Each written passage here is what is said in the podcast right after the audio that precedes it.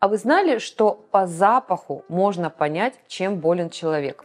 Именно так. Опытный врач сразу учует неладное. Давайте я вам расскажу, чем пахнут болезни. Первое – это фруктовое дыхание. Вы скажете, Наталья Александровна, что здесь опасного? Звучит очень неплохо, э, да вполне даже мило, да? Но как бы не так, дорогие друзья, на самом деле это может указывать на опасное состояние, которое называется диабетический кетоацидоз.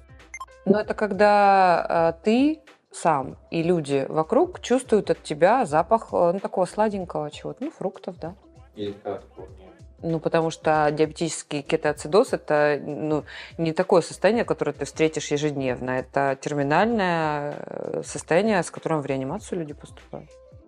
Он возникает, если в организме не хватает инсулина. То есть человек болеет сахарным диабетом, и в этом случае глюкоза, которая является основным источником энергии в нашем организме, она не поступает в клетки. И для того, чтобы восполнить дефицит энергии, начинается распад жиров, а, в результате чего образуются кетоновые тела, которые э, пахнут фруктами.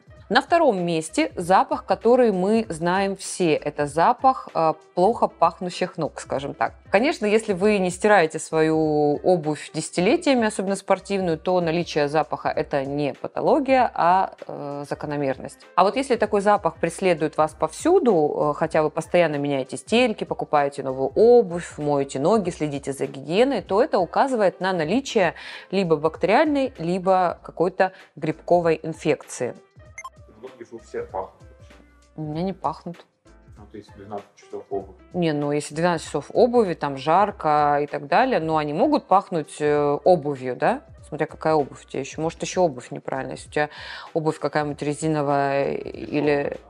Ну, и там, да, какая-то. А если правильная обувь, даже 10 часов, ну, нормальные здоровые ноги, они не пахнут. Это указывает на то, что нужно лечить э, грибковые болезни стоп ногтей, в одном из моих следующих роликов э, я вам расскажу, как по ногтям диагностировать заболевание и, в принципе, что может насторожить вас по внешнему виду ногтей. Смотрите обязательно, подписывайтесь на мой канал, ставьте колокольчик и не пропускайте важные видео.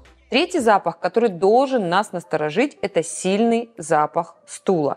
Я как человек, который работает с пациентами с заболеваниями ЖКТ, очень часто с этим сталкиваюсь, особенно на своих приемах, когда пациенты рассказывают, что стул мало того, что там пенистый или э, не тонет, да, я как-то в своих видео рассказывала о том, что нормальный стул должен тонуть. А, но еще и очень э, сильный, э, имеет очень сильный запах. Так вот, хочу вам сегодня рассказать, как по запаху можно определить э, ту или иную проблему. Если ваш стул пахнет тухлыми яйцами, то в вашем кишечнике точно нет гармонии.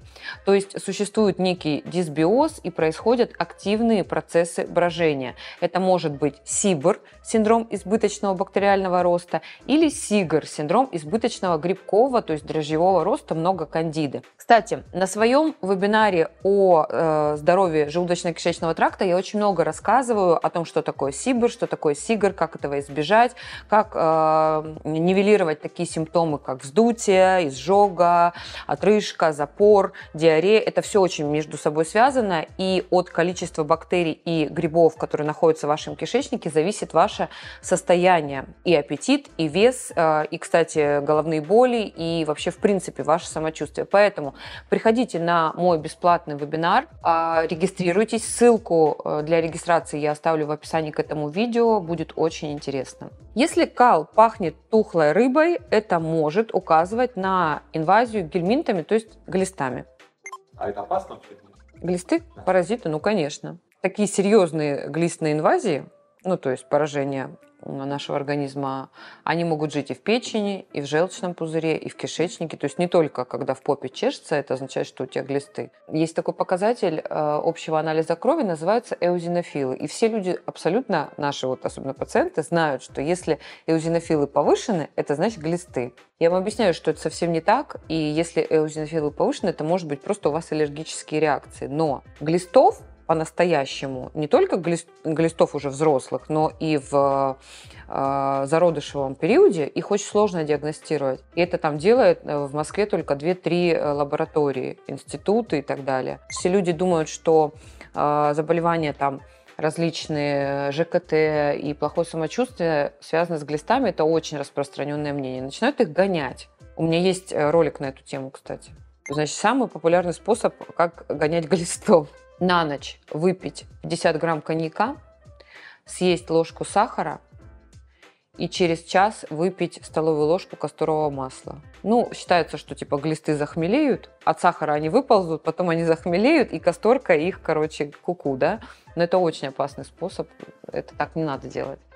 Самостоятельно э, глистогониться я вам не рекомендую, а, потому что это на самом деле непростое дело и даже опасное. У меня в клинике есть э, доктора, которые занимаются конкретно паразитами, паразитологи. И только при наблюдении доктора, который за вас берет ответственность, можно это делать. Ну, во всяком случае, я вам так рекомендую. Ссылку на мою клинику я оставлю в описании к этому видео.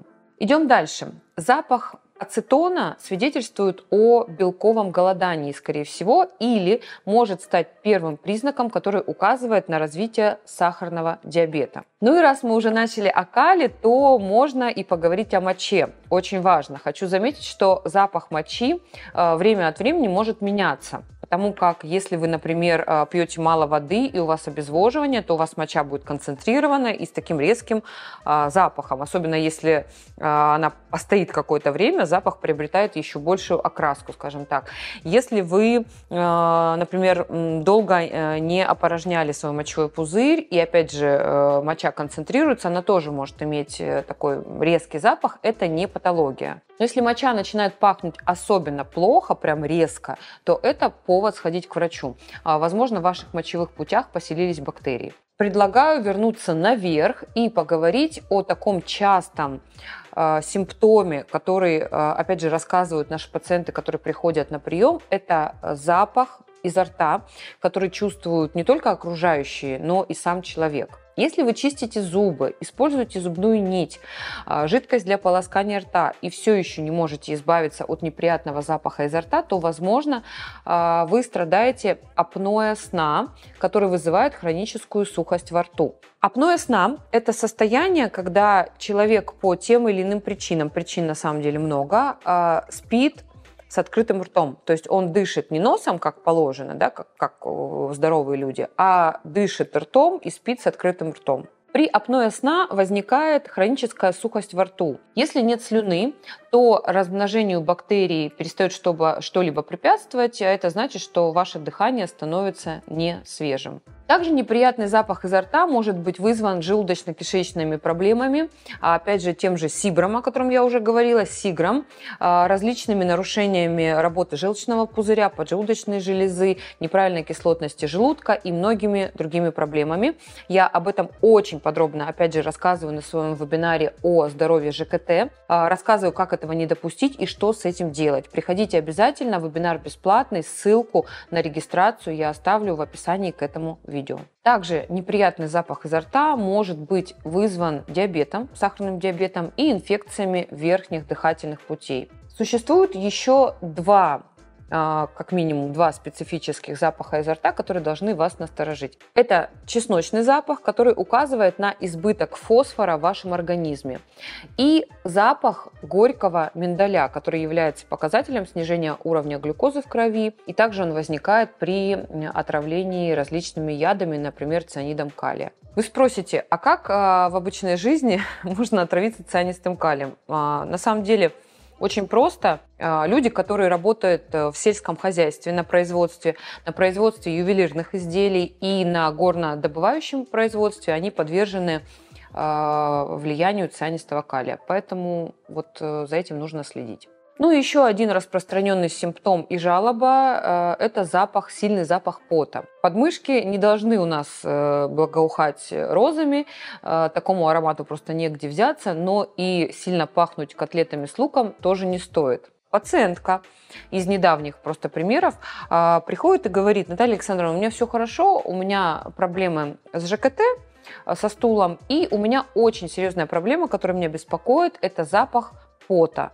И начинает рассказывать, что, значит, от правой подмышки пахнет котлетами, а от левой подмышки пахнет луком. Я внимательно слушаю, ну, потому что это не такой уж частый специфический признак, да, и жалоба пациентов.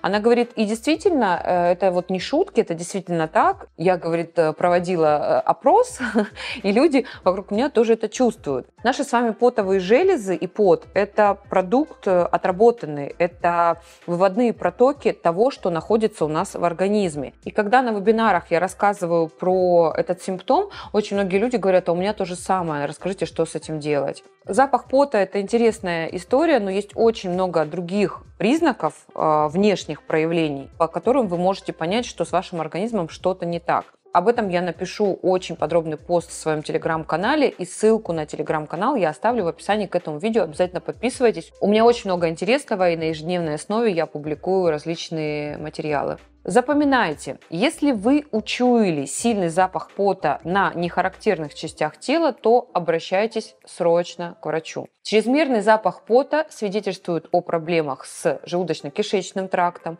с щитовидной железой, яичниками, надпочечниками, а с половой эндокринной системой, конечно же, лучше не шутить.